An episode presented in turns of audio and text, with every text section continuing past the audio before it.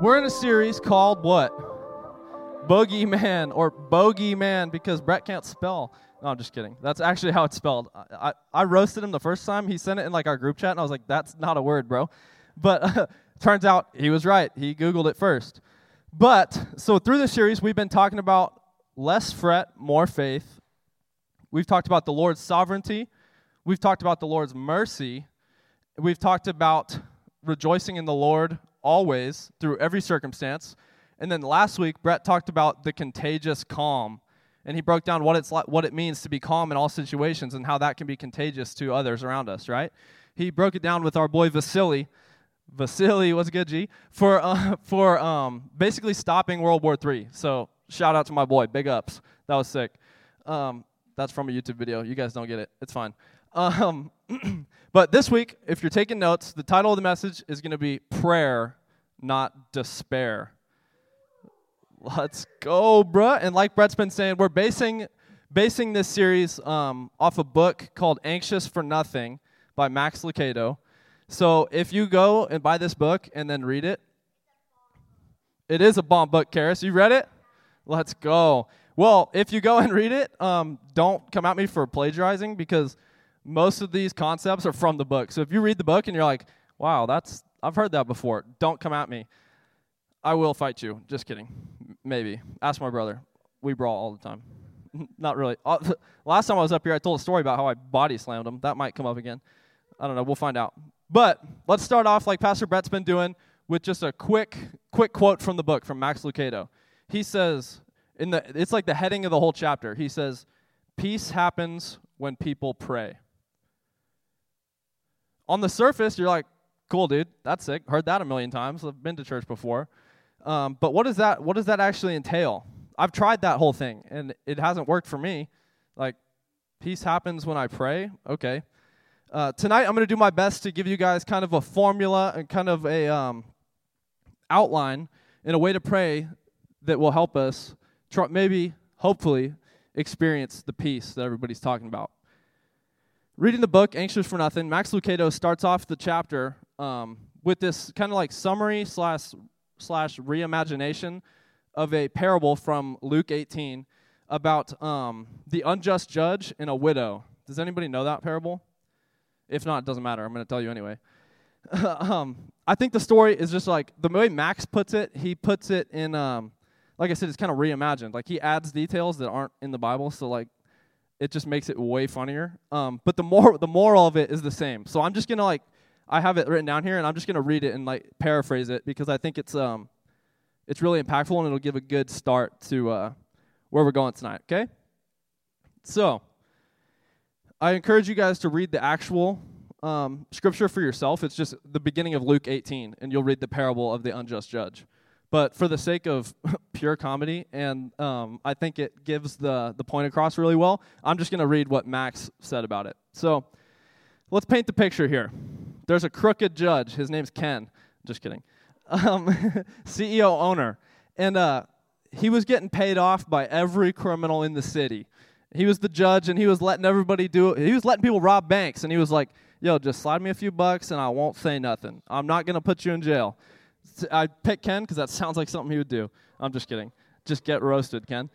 I'm just kidding. Um, so there's this unjust judge who's who's getting paid off by everybody, and then there's this old widow, and her name is Ethel. I chose Ethel because that's the name Brett uses for every old lady ever in every analogy. So I thought it was hilarious to just use Ethel. Also, Max uses it in the book, so I guess Brett's not alone. I thought he was the only person that said that, but guess not.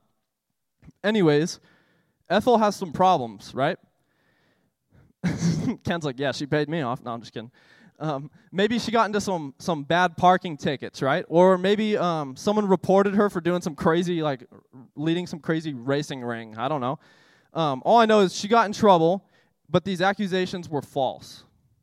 Okay, so she's in the right, but somebody's trying to frame her for leading some underground Tokyo drift rally thing. Okay, that's just the, the analogy I came up with because most of our most of our crew likes cars.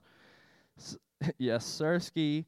Cole was looking up F1 for 30 minutes before we even started here, so just roast him real quick. But anyway, so Ethel gets all these false charges against her. She goes to the courthouse and she goes to like the count the uh, county clerk and is like, "Yo, these aren't true. Like, how do I get out of this?"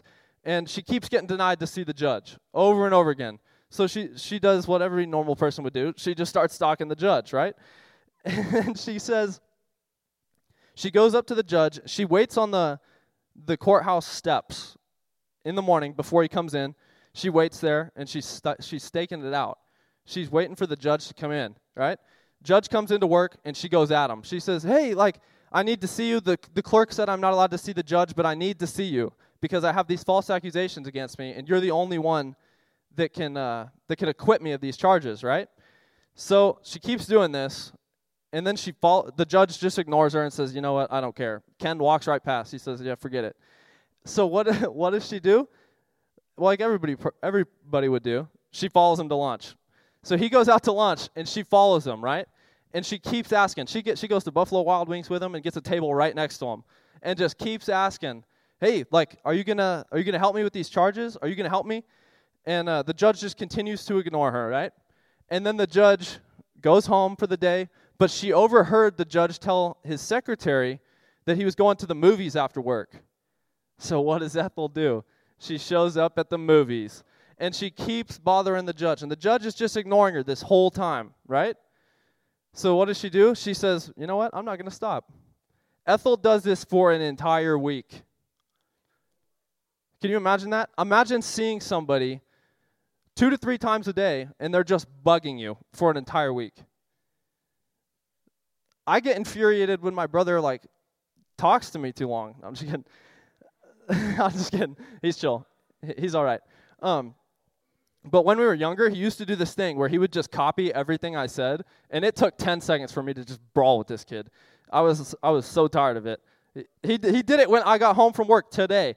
I I, I walked inside and I was like, I was so Brett's not here obviously, so somebody had to get the music, and um, I was like, hey, Zach, when you get there, the music's on the soundboard. And he goes, shut up. And I was like, okay, f- for sure. And I was like, no, but for real, it's on there. And he goes, I don't care. And I was like, all right, this is just, I'm going to fight you before church. Then I'm going to have to go get saved again. This is crazy. But anyway, so this happens for an entire week. Ethel is following this dude around, this crooked judge. He says, I don't care. Like, why are you following me? The judge finally is so annoyed that he says to Ethel, I don't like people and I don't care about God. I have nothing good in me. Why do you keep harassing me? Yeah, he goes hard. Th- that part's not Ken. Ken wouldn't do that. That part's not Ken. And then Ethel says, That's fine.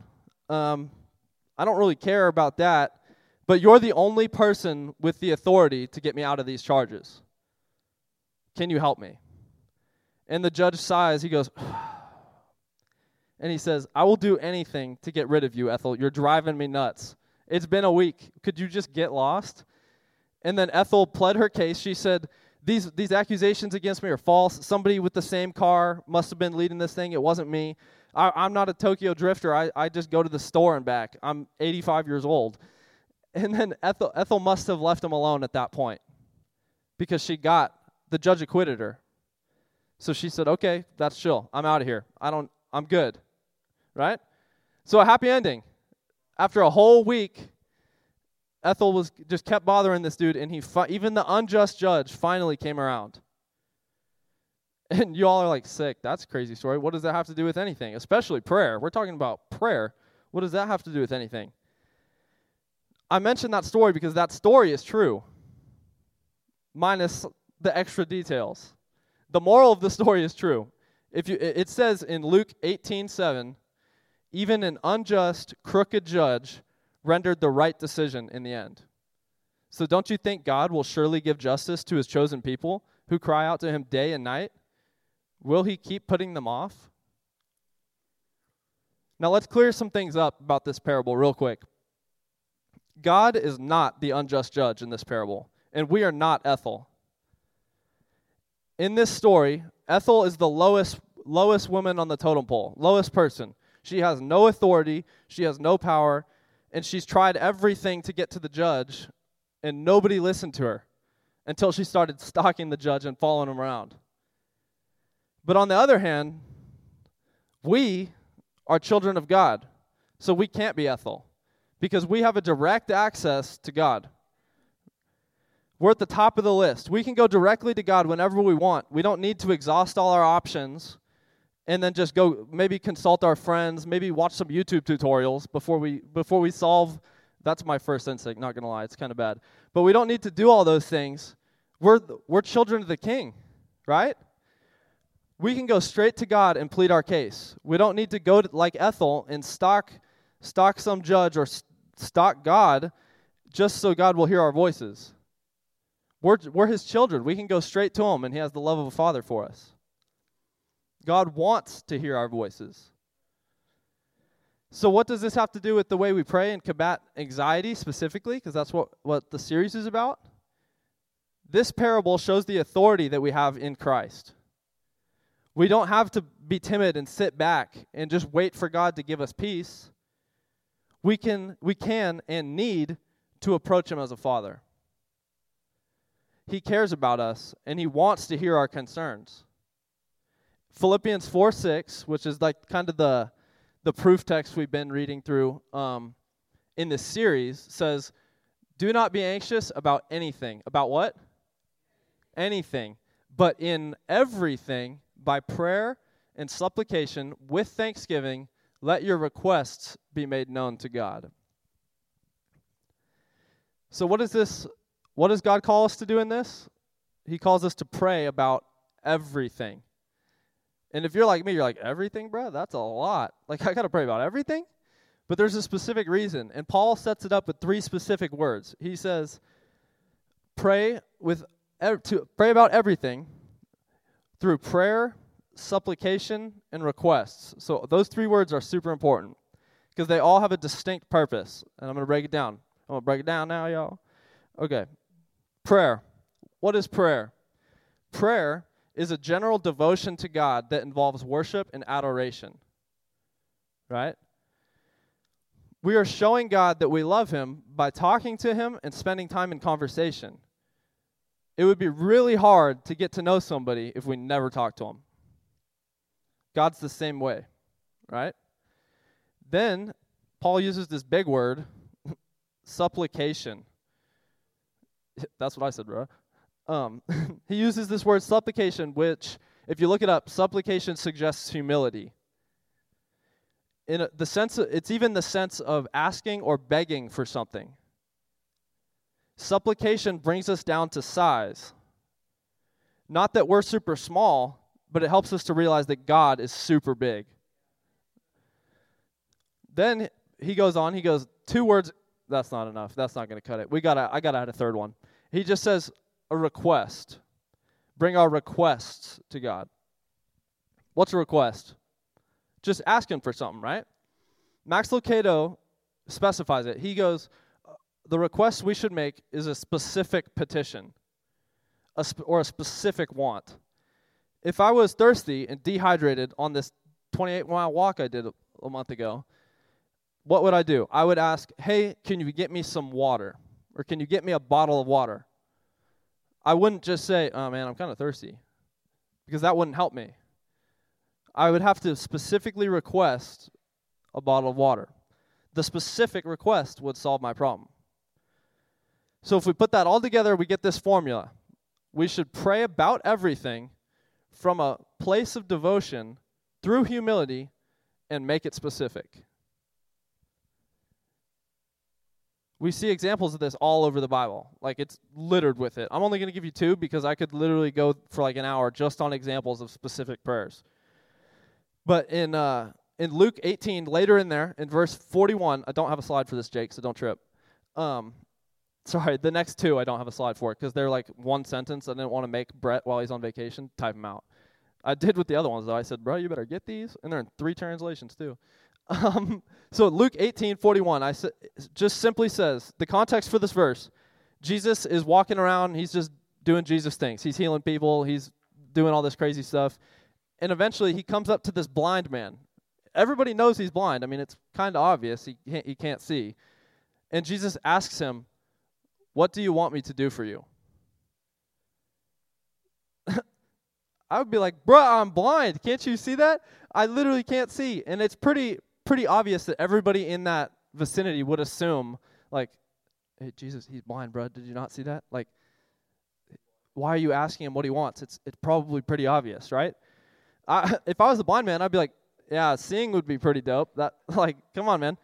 Um, but Jesus already knew what the man desired. It was obvious.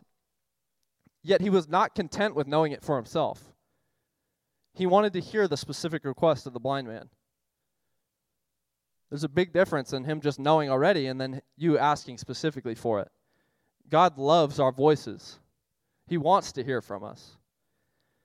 Mary, Jesus' own mom, did the same exact thing. She set up his first miracle by doing it, right? She turned she asked him to turn water into Baja Blast. It was a it was sick. yeah, that I wrote that down. I was like, "Yo, this is funny." I'm just kidding. Um, but when the wedding ran out of wine, right? Jesus' mom didn't go up to Jesus and say, "Hey, bruh, um, wine's kind of out. I don't know what you want to do about it. Like, uh, do something. Like, help." That's not what she did. She said, the, very plainly, the wine supply ran out during the festivities. So Jesus' mother told him, "They have no more wine." Very specific. She didn't just say, "Jesus, fix this problem." Right?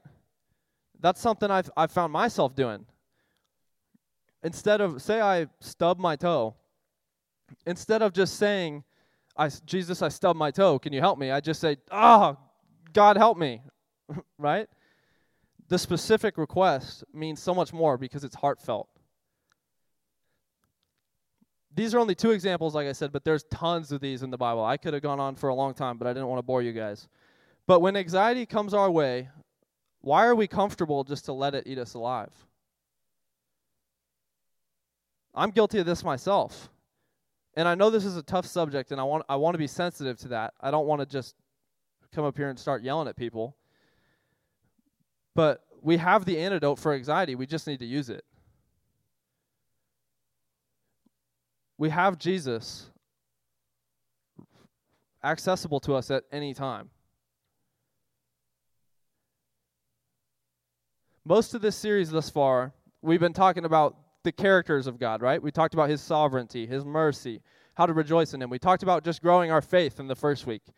But this last week, Brett talked about the contagious calm.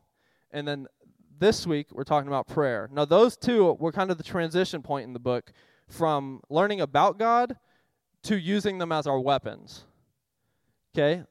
So that's, that's, a, that's a big thing to um, say right off the bat. Prayer is a weapon. Prayer is not passive. Max Lucado gives us three specific reasons um, that prayer is powerful, straight from the book. And I'm no shame about it. I'm going to use those three reasons and plug in some some of my own input um, because I just think they're so good.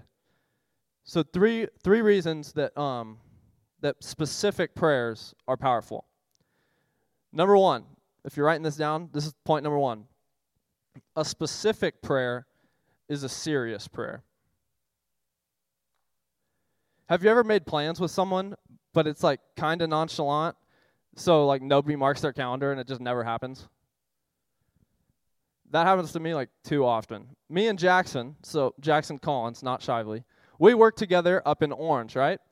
So, our, our warehouse where we work is like a mile or two away from the Honda Center and the Angel Stadium. So we're right by two of the biggest sports arenas in Southern California. Guess how many games we've we've talked about going to? Yeah, probably about 100. Yeah, we talk about it like every week. Baseball season's not in right now, but hockey is. And we've talked about, bro, we got to go see a game after work. But that's a really vague statement. Right?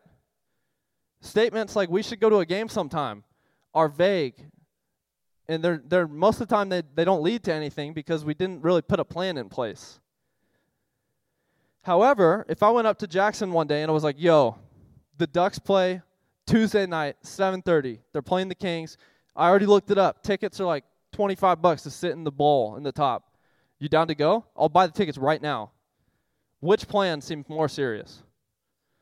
The second one, right? Ken, you're toxic, bro. So, the specific request is more serious.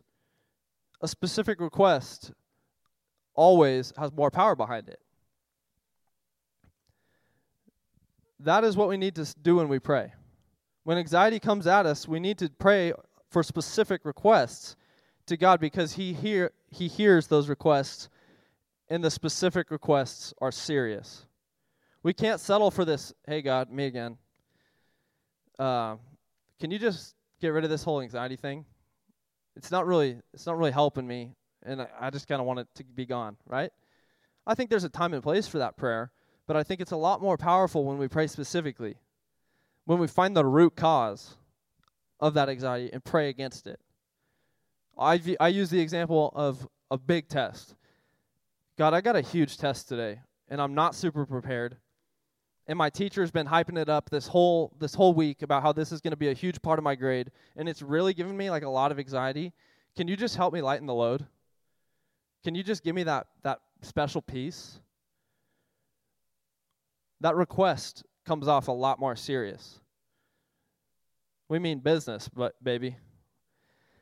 Fill in the blank with your scenario there too. Like I just used the example of a big test because that's something I'm dealing with in college. I'm like, bruh, I did not prepare for this correctly. Um, I'm anxious. Right? Specific prayers are serious prayers. Point number two specific prayer is an opportunity for us to see God at work. When we pray specific prayers, God answers in specific ways, and our faith skyrockets. Max Lucado uses the example um, from the Bible of Abraham when he asks his servant to go find a wife for his son, Isaac. First of all, what? um, pause, sir. You're just asking your servant to just go find go find a wife for my son. Imagine that in today's day and age. Like Brett came up to me. Vinny's all grown up. Vinny's a nice young man. He goes, "Hey Ben, um, really just don't want to deal with this whole thing. Could you just go find Vince a wife and then just bring her back?" That's nuts, dude. Like uh, what? But that's in the Bible. People did that back in the day. It's crazy. It seems absurd to me, but hey, I I wasn't there. But beyond me, Abraham's servant says, Okay, I'll run it. I'll do it. Don't even trip. Like, I'll just go get him a wife and I'll cruise back, right? He travels to Mesopotamia and he prays this prayer once he gets there. So he gets to Mesopotamia, he rolls up on a city, and little background the well was like a central place in ancient cities, right? Because that's where they all had to go every day to draw water. And it was typically the women that did that in that culture. So he rolled up to the city, the servant, and he's like, dude, I got a game plan. I got to bring home a wife for this dude. So I'm going to roll up to the well where all the women come and draw water. And then he prays this crazy prayer. It's in Genesis 24, like 12 through like 15, but I'm just going to read a part of it. He says to God, he's praying, This is my request. I will ask one of them, Please give me a drink from your jug. If she says yes, have a drink, and I will water your camels too. Let her be the one you have selected to be Isaac's wife. How specific could you be? He literally said, Okay, I'm going to roll up to this well and I'm going to pray that um, whenever the, the girl comes up to me and gives me water and gives my camels water, that's the one. That's just nuts, dude. I, I was reading this and I was like, bruh.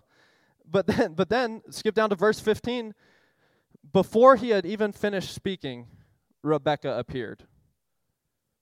And if you keep reading Genesis, you'll find out Rebecca becomes Isaac's wife.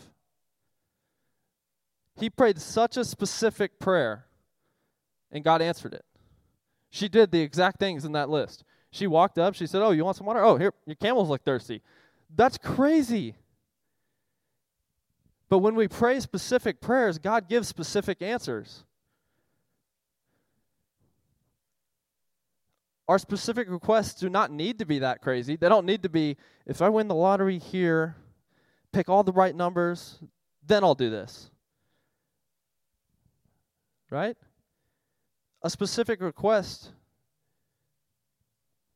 can just be as simple as waiting and praying that prayer. God, would you just do the miraculous? Because that's a miracle. There's no way that in any other circumstance that exactly what this guy prayed would happen. It's just not possible. But when you pray crazy prayers, you get crazy response. And if you you got to think of Abraham's servant here. Think of the anxiety that he had. He just got tasked to go pick somebody's wife. If I'm him, I'm like, what if I bring the wrong person? What if what if they don't like her when I bring her back? Like I'd be freaking out. So what does he do? He makes this super specific prayer so there's no way he can mess up. There's no way it's not God if this happens. It has to be. Let's pray those crazy specific prayers and just see what happens. Amen. Point three specific prayer creates a lighter load. This one's probably my favorite. When you pray specific prayers, you're giving away the anxiety you're trying to hold for yourself. Many times, anxiety is so hard to overcome because the anxieties are vague and they're not defined. Max Lucado says, if you can distill the challenge or anxiety into a phrase, we can bring it down to size. Brett talked about this a few weeks ago. He said, in the grand scheme of things, the anxieties we go through aren't big deals. And that isn't to downplay it. It's just if you really think about it, in the scape of the universe, the little things we deal with here are not that big. Right? If we pray these specific prayers and we pray the specific problems we have, the big problems get turned into prayer sized challenges.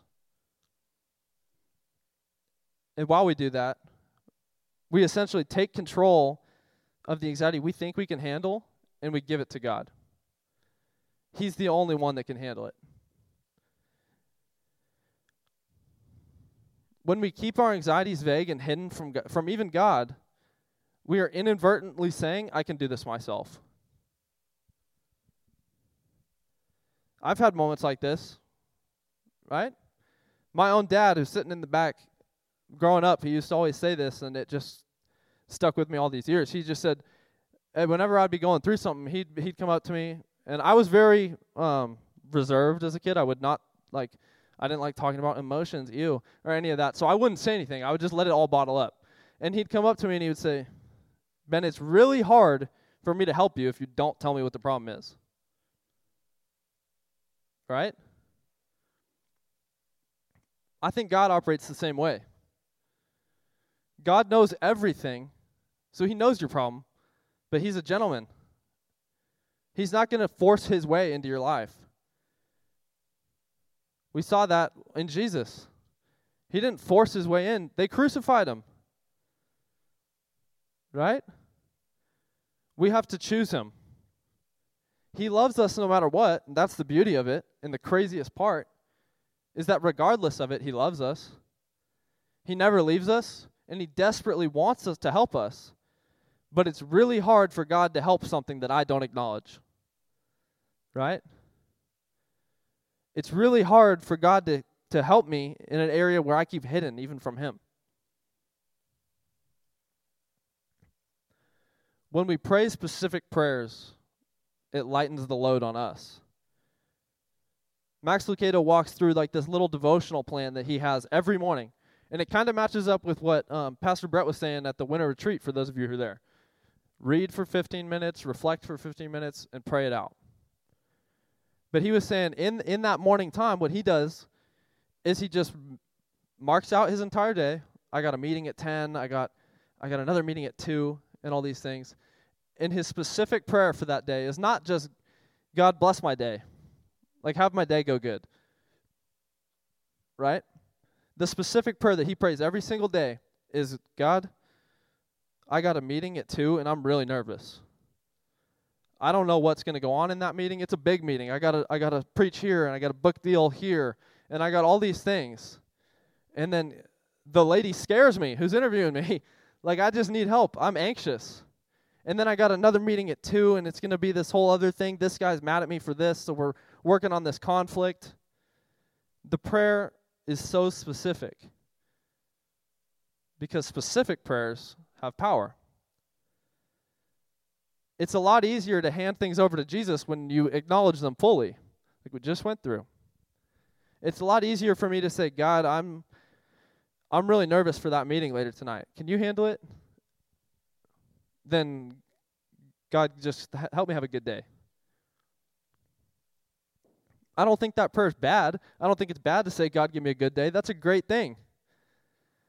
But we wonder why we keep holding on to the anxiety when the problem isn't, can I have a good day? The problem is, I have a meeting at 10 that I'm really nervous for. Why don't we acknowledge that? Peter says in 1 Peter 5 7, cast all your anxiety on him because he cares for you. And you're like, yeah, that's easier said than done, bro. I think the same thing a lot of times. But what does it mean to cast? Casting, it, it's like think of fishing. You're chucking that bait, and what's the goal of that? To throw it as far away from you as possible.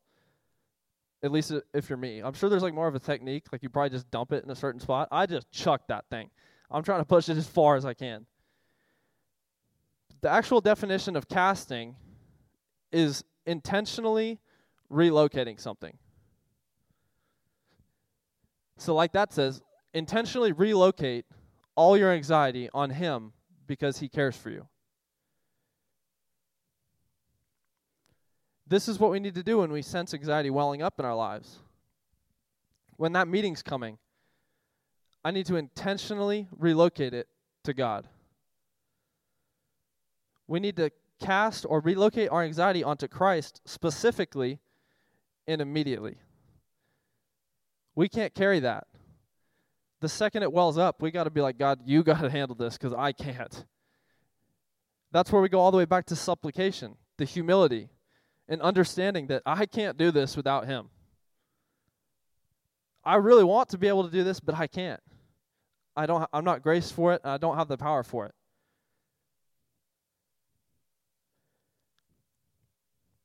He is the only one who's capable of carrying that.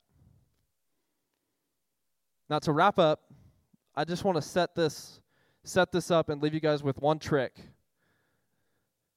Okay? Sound good?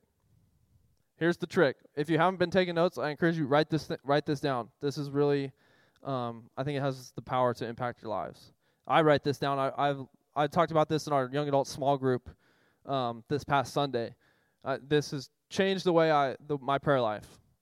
All right, it is simple yet hard to do. But populate your prayers with promises. What does that mean? the Bible has a promise for just about any feeling or anxiety or emotion or anything you could ever possibly imagine. Find a promise in the Bible that fits your problem and build your prayer around it. And if you're like, well, how do I find a promise that fits my problem? We all got phones. Google, I'm feeling anxious about this Bible verse. Something will come up. And then build your prayer around that promise. Bro, what are you doing? Sorry. He's got like something on his nose throwing me off. but okay. Um, an example of this would be um, I picked out Hebrews 13:5 because this is something. It's a really famous verse, but it's something to live by definitely. It says, But don't love money, be satisfied but what, by what you have. Here's the famous part. For God said, I will not leave you, I will never abandon you. Other translations say, I will never leave you, I'll never forsake you. So the next time I'm feeling down and I'm feeling alone and I'm anxious, I can populate my prayer with the promise that God said He would never leave me. God said He would never forsake me. And when I populate my prayer with the promise, it reminds my spirit who's in charge. Right? Max Lucado ends the chapter of the book by saying this The path to peace is paved with prayer. Less concentration, more supplication. Fewer anxious thoughts, more prayer filled thoughts. As you pray, the peace of God will guard your heart and your mind. And in the end, what could be better? So let's all let's all stand up real quick. I'm basically done. And uh, as I bring it to a close, could we all just bow our heads real quick? Bow our heads and close our eyes. I would be kicking myself if I didn't give the opportunity to respond to that. I know it's hard. I know it's scary to pray the specifics of our situations. I know it's really scary to verbalize the anxieties that have been holding us back for so long. But God is waiting with open arms, smiling like a loving father, waiting to pick us up. With every eye closed. If you feel like you want to commit to praying those dangerous, specific prayers and leaning into prayer and not despair, could you please raise your hand real quick? I just want to pray a blessing over you guys. Amen. I see those hands. So let's pray. God, help us to cast our anxieties on you. Help us to pray the specifics of our problems so they are in the open for you to work with. God, in everything we do, we surrender it to your will and not our own. We love you. Thank you for being such a loving Father. In Jesus' name we pray. Amen.